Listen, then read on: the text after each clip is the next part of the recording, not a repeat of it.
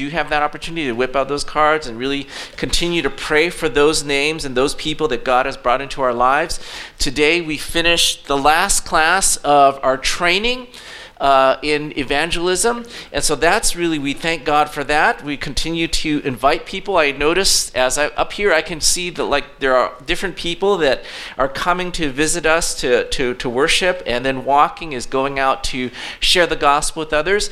Really honestly, as we put these things out there, I do see some of these things, God answering some of these things in terms of people sharing about how God is opening those doors, about people coming, about being able to share the gospel. And so we really thank God and want to continue to ask God for the next 6 months to say, hey, these are the commitments that we bring to you, God. Can you, we want to see you at work. We want to see people come to know Jesus as Savior. We want to see people come and join us of the things that God is doing here at Living Hope. And today we're going to be continuing in our series on the idea of worthy. We're looking at the attributes of God from the book of the Psalms. We've seen that there's very specific ways in which the attributes of God actually affect our practical day-to-day living. We've looked at the holiness of God. We looked at the wisdom of God. We looked at the sovereignty of God, the goodness of God. We looked at the wrath of God. And today we want to look at the grace of God. Now, the grace of God is more than just the idea that God has given us more than we deserve. The grace of God is actually, it's the power of God that is given to every believer. The Bible says that in Jesus, we actually live by grace. We stand in his grace. We are kept by his grace, that God's grace is central to the Christian life. And God's grace is something that we can't earn. We don't deserve, and yet God pours out his grace in abundance day after day. Simple, sobering example of the grace of God. Every day when we wake up, we expect every day that we're going to wake up tomorrow in the same way that we woke up today. But yet even this is grace, because there are 150,000 people who were here yesterday but are not here today. And there are 150,000 more people who are here on this earth today who will not be here tomorrow.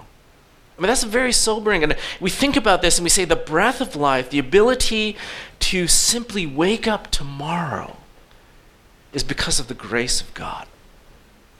You know, grace can be defined in this way, that God owes us nothing. He doesn't owe us anything, and yet he has given and he continues to give us an inexhaustible supply of his goodness. He continues to pour out his goodness upon our lives. And this is really what we want to look at this morning and what this means for us as followers of Jesus Christ. So I'd like you to turn with me to Psalm 145, verse 1. Psalm 145, verse 1. Let's go ahead and let's stand in reverence for the word of God.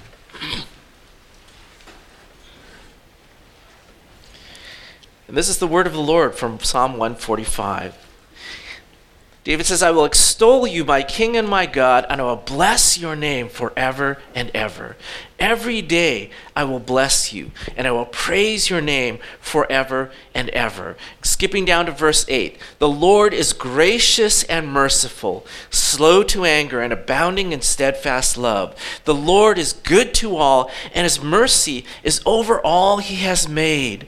Going to verse 13. The Lord is faithful in all his words and kind in all his works. The Lord upholds those who are falling and raises up all who are bowed down. The eyes of all look to you, and you, O Lord, give them their food in due season. You open your hand, you satisfy the desire of every living thing.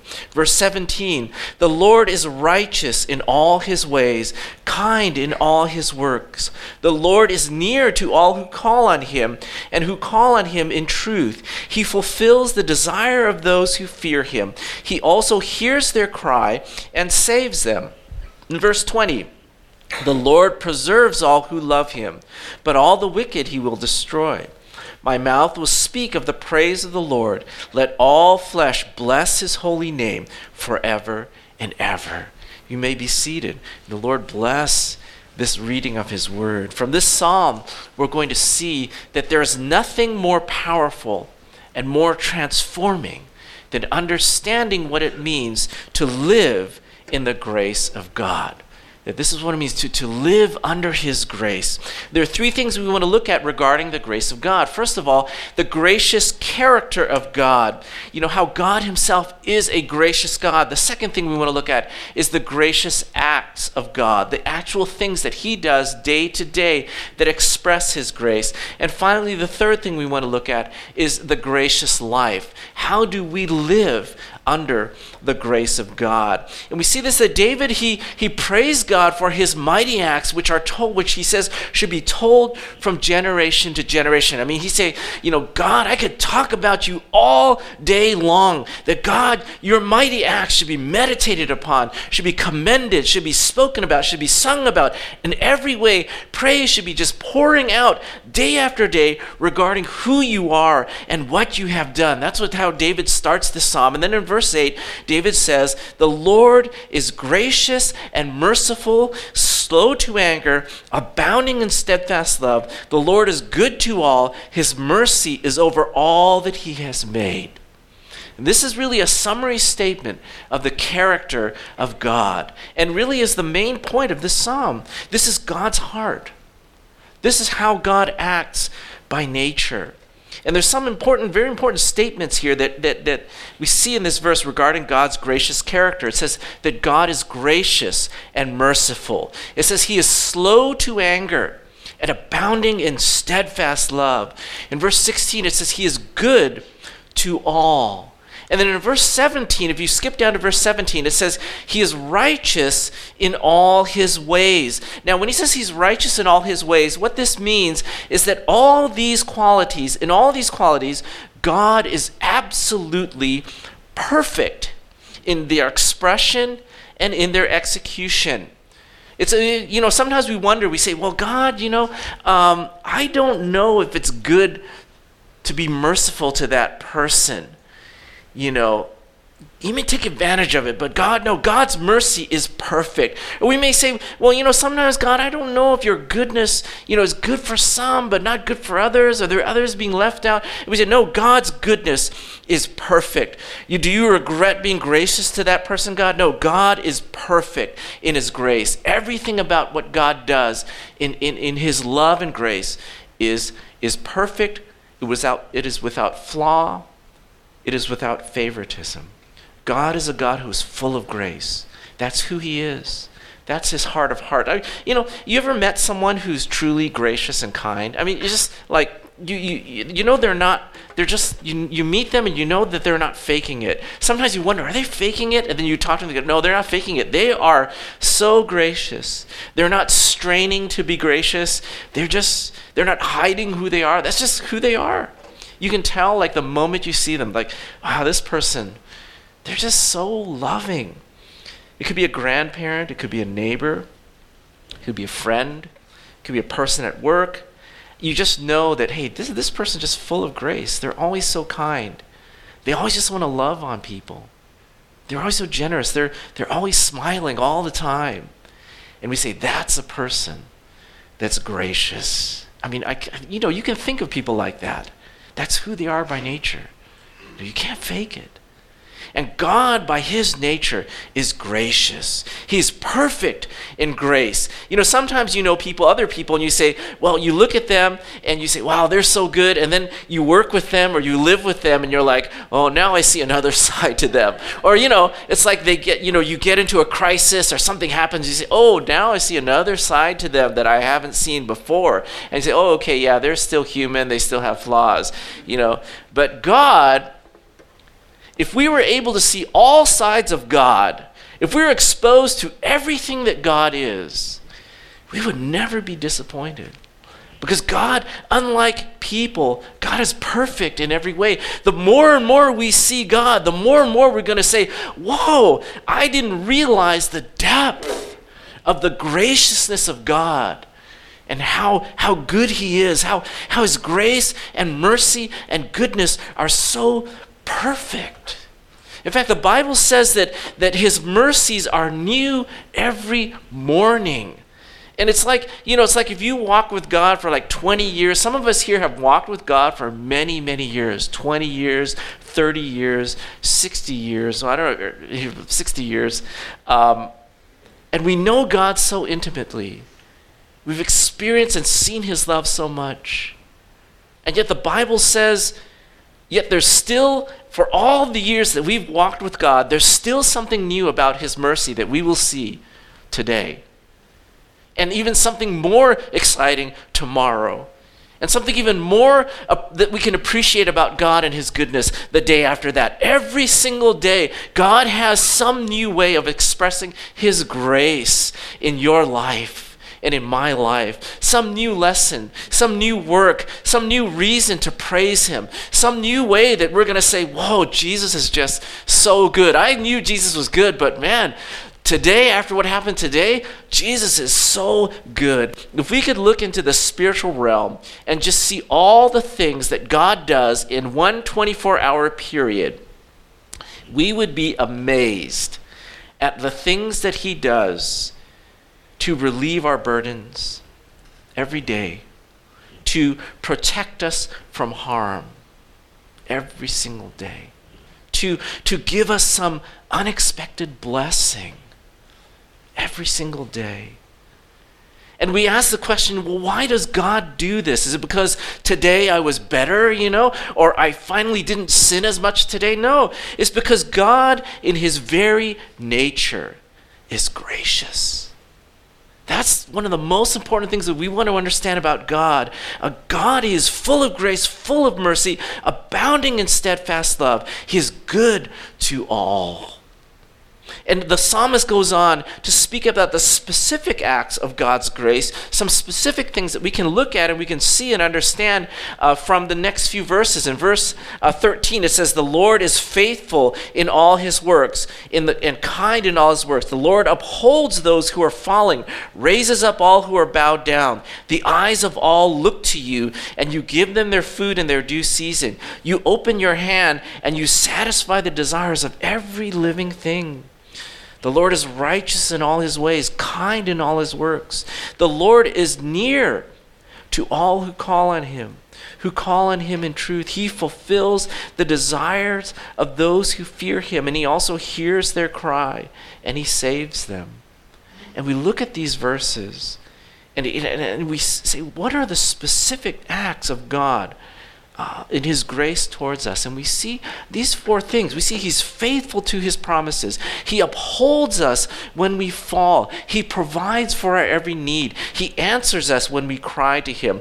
The first thing it says is, the Lord is faithful in all his words. God always does what he says he will do. He will never fail.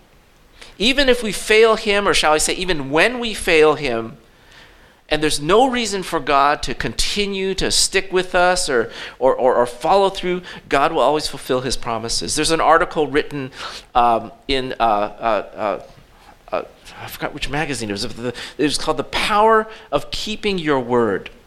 And it says there are a number of ways that we measure a person's worth or our own worth. And he says, perhaps none other evokes as much emotion as keeping our word. That we make commitments to others all the time, but the question is, do we keep them?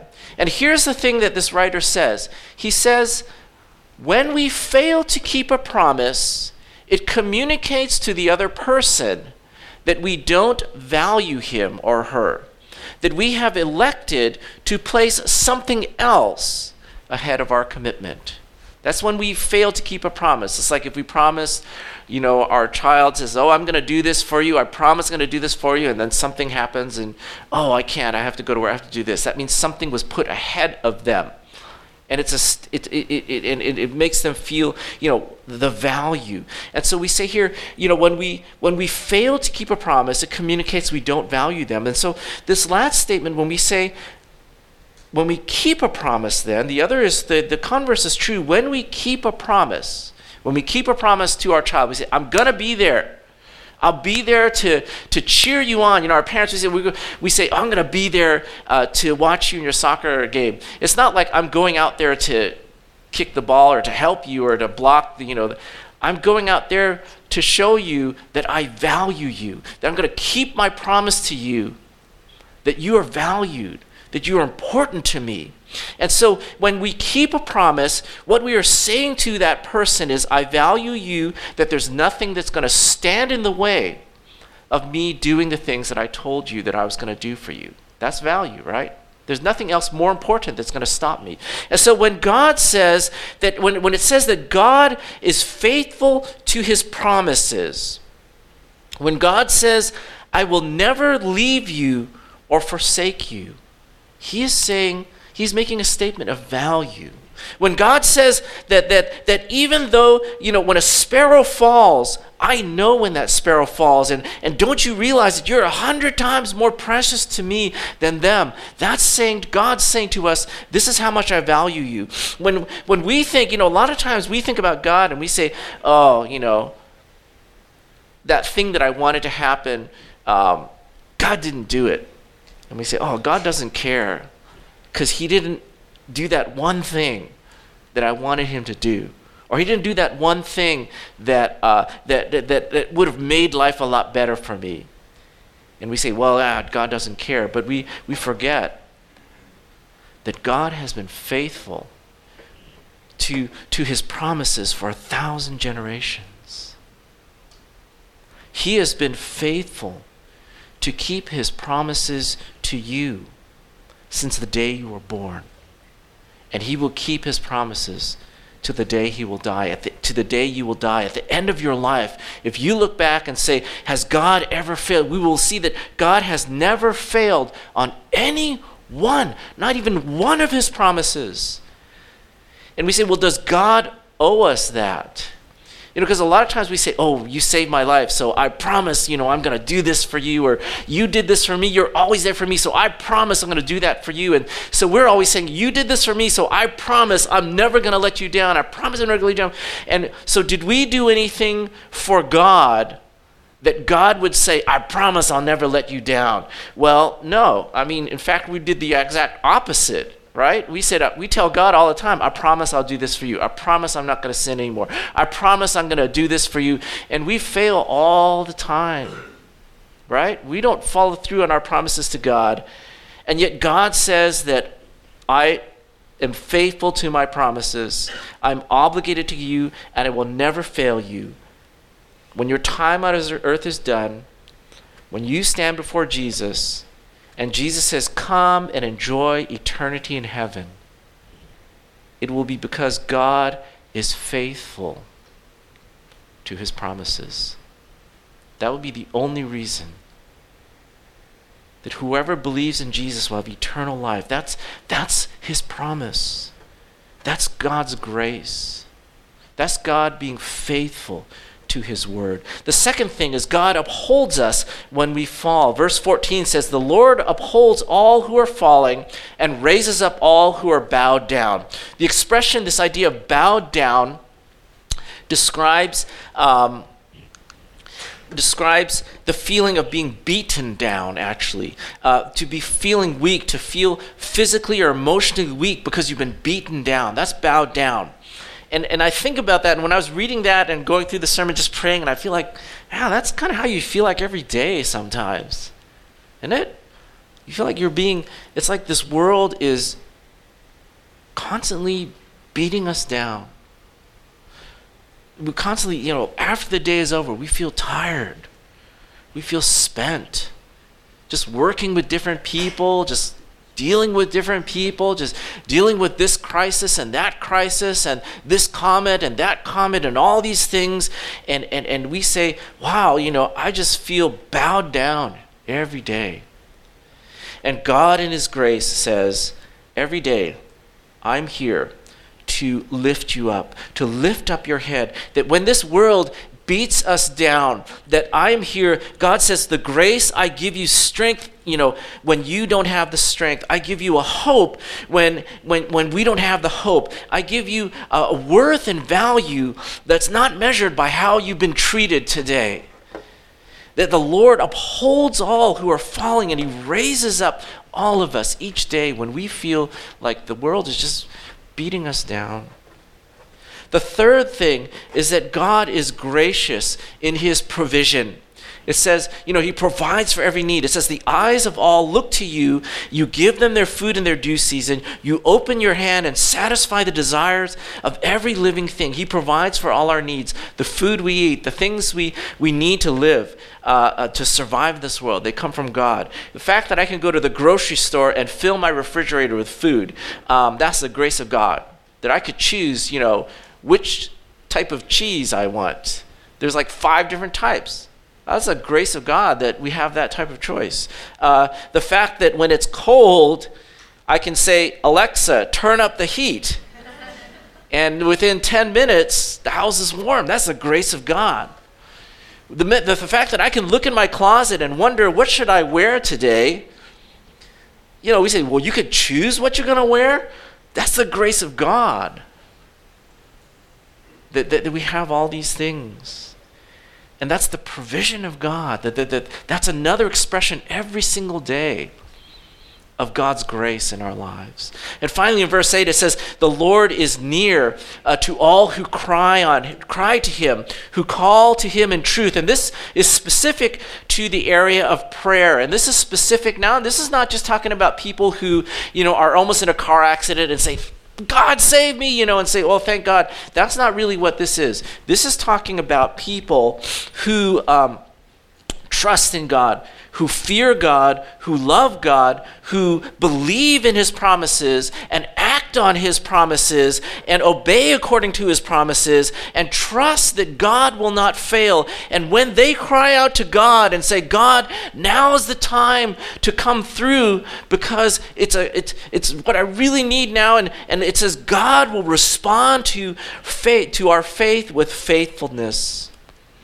That he will not be, you know, oh, I was off doing something. God will be right there. He hears our cries. And it says not just he hears our cries, he saves them. When we act in faith, when we believe in the things that God has promised, when we obey because we know that this is God's word and he promises that this is the right thing to do, God says that whenever you call out to me in times of struggle, in times of need, in times of hurt, I will not be far away. I will not be looking some other direction. I'll be near and I will hear your cry and I will save you in whatever that is. And so we look at this and we say, the Lord is gracious. These are the gracious acts that we experience every single day. He's faithful to his promises. He upholds us, you know, when we're beaten down by this world. He provides for our needs every morning. He answers when we cry to him. This section ends with a very interesting statement in verse 19.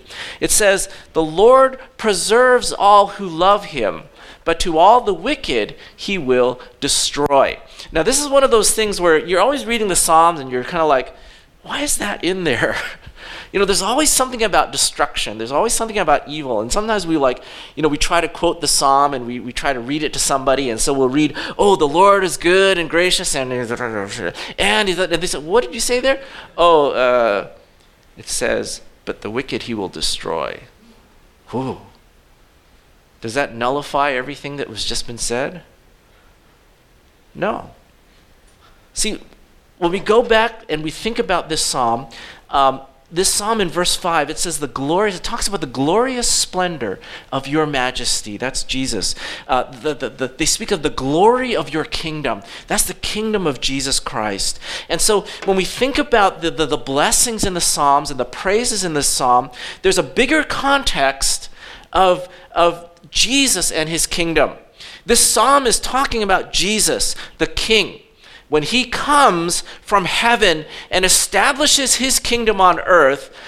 This is what's going to happen. So 3 days after Jesus died, he died on the cross, he rose from the dead, he ascended into heaven, and now Jesus is ruling in heaven, but someday Jesus is going to return. He's going to rule on earth in a kingdom of righteousness and grace. And everyone who accepts this kingship will be included in this kingdom blessing and will receive and experience this grace forever and ever. But now see, Jesus' kingdom is not a forcible kingdom. See, in ancient Israel times, those kingdoms were forced on you. If a king conquered you, you had no choice, right? He forced you to follow him. He forced you to give allegiance to him. You became a part of this foreign kingdom, whether you liked it or not. That's just the way things worked in ancient Israel, in the ancient world. But Jesus is not a human king, and his kingdom is not a human kingdom. In God's grace, we have a choice. We always have a choice. God says every day of your life, you can enjoy my provision, my mercy, my goodness, regardless of your faith. Even if you reject me, deride me, shake your fist at me, curse me, you will still live under my grace and blessing, because by nature I am a gracious and good God. God says, I love to bless no matter who you are, no matter what you've done, whether you choose me, whether you want to love me, I just love you. And everyone here, we feel every day and experience the grace of God every day. Like I said, when we open our refrigerator, when we look at what we have, we experience the grace of God every morning. But God says, and this is very important, eventually you will have to choose whether you want Jesus or you don't want him. See, he says you can't reject Jesus and still hold on to all the blessings forever, because you have to choose. You have to choose to accept Jesus by faith. And when we choose to accept Jesus by faith, then the blessing of God will continue upon us for eternity. And in fact, God promises that we will enter into a whole new realm of blessing and grace that we never even imagined. But if we choose to reject Jesus in this lifetime, when Jesus comes in his kingdom, you will be left outside. Now we may say, well, that's not fair. But the Bible never says God's fair. The Bible says God is gracious, meaning that he has already given more blessing and more opportunity than we will ever deserve in our entire lives. But if we continue to insist that we don't want Jesus, and we don't want his kingdom, and we don't want to love him, and we don't want to honor him, when our life is done on earth, God says, you will have exactly what you wish, and we will live forever apart from Jesus in a place called hell. And we talked about hell last week. So if you've never received Jesus as Savior, I again encourage you to put your faith in Jesus as Savior, to agree and believe and know that I am a sinner, that I don't deserve the things that I have. I need salvation, to believe that Jesus, the Son of God, died on the cross for my sin and rose from the dead, to choose to follow him through faith. These are the things that will enable us to say, God, not only am I just going to be a recipient of your grace, but I really want to put my faith in you, to follow Jesus, to receive his kingdom, to say, God, I love you for already the things that you have given to me that I experience in my life right now. So we've looked at the character of God, the gracious character of God. We looked at the gracious acts of God. The final thing we will look at is the gracious life. What does our life look like when we're fully conscious of God's immeasurable grace? The Bible talks about we stand according to his grace. We live according to his grace. What do these things mean? Again, the grace of God is actual power.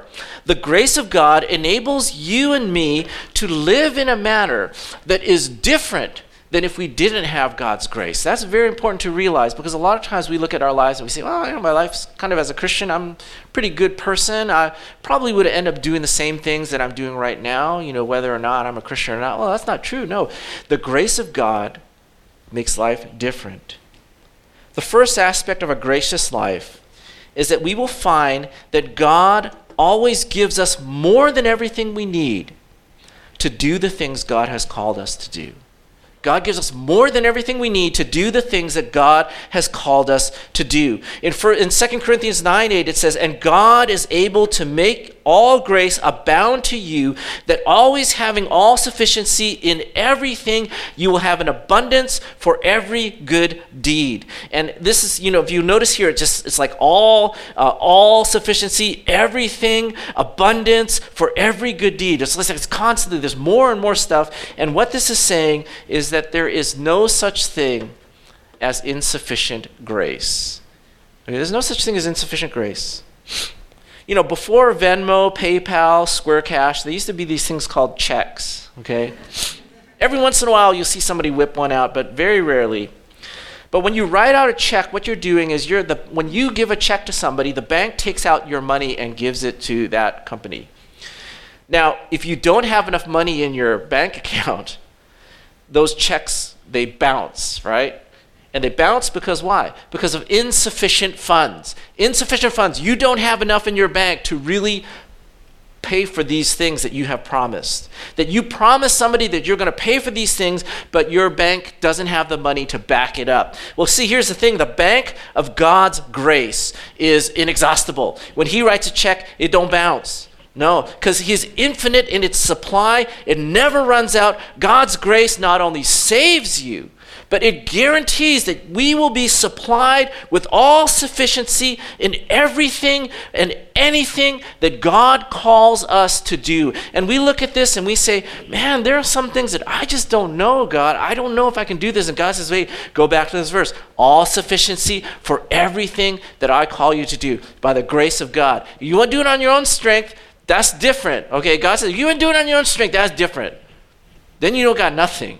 Then you don't have... You try to do it on your own strength, you won't have the power, you won't have the ability to do this right. But if you do it according to the grace of God, you will always find sufficiency. God will often put us in situations where our strength and ability is not enough. But he will never put us in a situation where his grace is not sufficient. There's no such thing as insufficient grace. We remind ourselves of that with everything we face. When we honor God, we want to serve God, we want to do the things that pleases God, and we look at it and sometimes we say, oh man, can I pray that often? Can I read the Bible that? Can I make that type of commitment that often? I don't know if I can do that. God says, yeah, you can. Because why? Because every day I'm going to give you the grace to do the things that you ought to do. And my grace will never run out. For the things that you do for Jesus, for the things that we do. The second thing about a gracious life that we will find is that we will have the ability to overcome the bondage of sin. Now this is very important. In Titus 2:11 it says, "For the grace of God has appeared, bringing salvation to all people, training us to renounce ungodliness and worldly passions, to live upright and godly lives in this present age." It says the grace of God trains us. That means that God's word God doesn't give his word and just say, okay, here's what's right and here's what's wrong, so just don't do that and do this and just go do it, you know. The grace of God trains us, meaning it enables us to be obedient to the word of God in everything. It enables us to, the grace of God enables us to become more like Jesus day after day. And this is very important because sometimes we look at sins in our lives and we say, man, they hold us in bondage. And we give up. And we say, you know, I tried so hard, but I keep failing. And I don't think I can change. This is just going to dog me for a long time until something different happens in my life or some miracle. Or we may say, well, you know, I'm not ready to change. There's still too many things going on in my life right now, and I got so many other, I'll change later when I have the strength or when I'm ready to change. Or this is too big of an issue for me right now to handle. Or we may say this is too little of an issue for me to handle right now. I got other things in my life that I take care of. And so we allow like sin to settle into our lives because we say, well, I don't have the strength to deal with this right now. I just can't deal with this right now. But God's grace says, hey, That's not true. Because God wants to be free of the bondage of sin. He says, let my grace train you. No excuse of saying, oh, this is too hard for me. I'm just going to let it sit until God does something miraculous. God says, no, I already done it. I already give you grace through Jesus Christ every single day to say no to sin.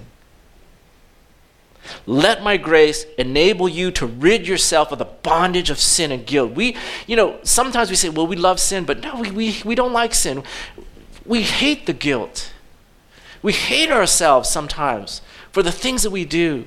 We don't, to allow sin in our lives, that's not a good thing. We afterwards, we just feel horrible. We feel like, I wish that I just get rid of this thing. I wish that I could overcome this thing. And God's saying, there's nothing that my grace cannot overcome, that you can say no by the power of God's grace. And you say, well, yeah, but if I say today, what about next week? What about next week? Don't worry about next week. Don't worry about that.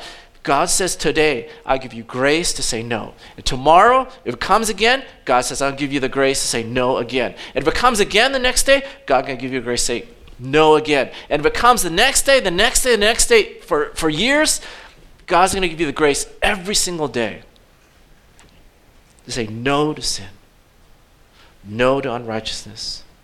There is no habitual sin that has so much power, that is more powerful than the grace of God, that we can't handle, we can't say no to. That God's grace is sufficient. So if you're discouraged right now, thinking that some sin or behavior is holding you down, if you have some guilt or shame right now, just understand God's grace is never insufficient. We say no today, and we trust that the next day, or the next time, or the next time, he will give us the grace to say no again and again, and say yes to the things that he calls us to do. 2 Peter says, grow in the grace and the knowledge of our Lord Savior Jesus Christ. Grow in that grace. Hebrews 4:16 says, let us draw near with confidence to the throne of grace, that we will receive mercy and find grace in our time of need. When Paul faced the discouragement of his chronic illness, he said, my grace, but I found God said to me, my grace is sufficient for you, and my power is made perfect in weakness. In Galatians chapter 2, Paul says, I've been crucified with Christ. It is no longer I who live, but Christ lives in me, and the life I live now by the flesh I live by faith in the Son of God who loved me and delivered himself up for me. Grace gives you the victory when you have no victory. Grace gives you the power when we have no power. Grace gives you the ability when we feel like we're going to give up. God is a God of grace.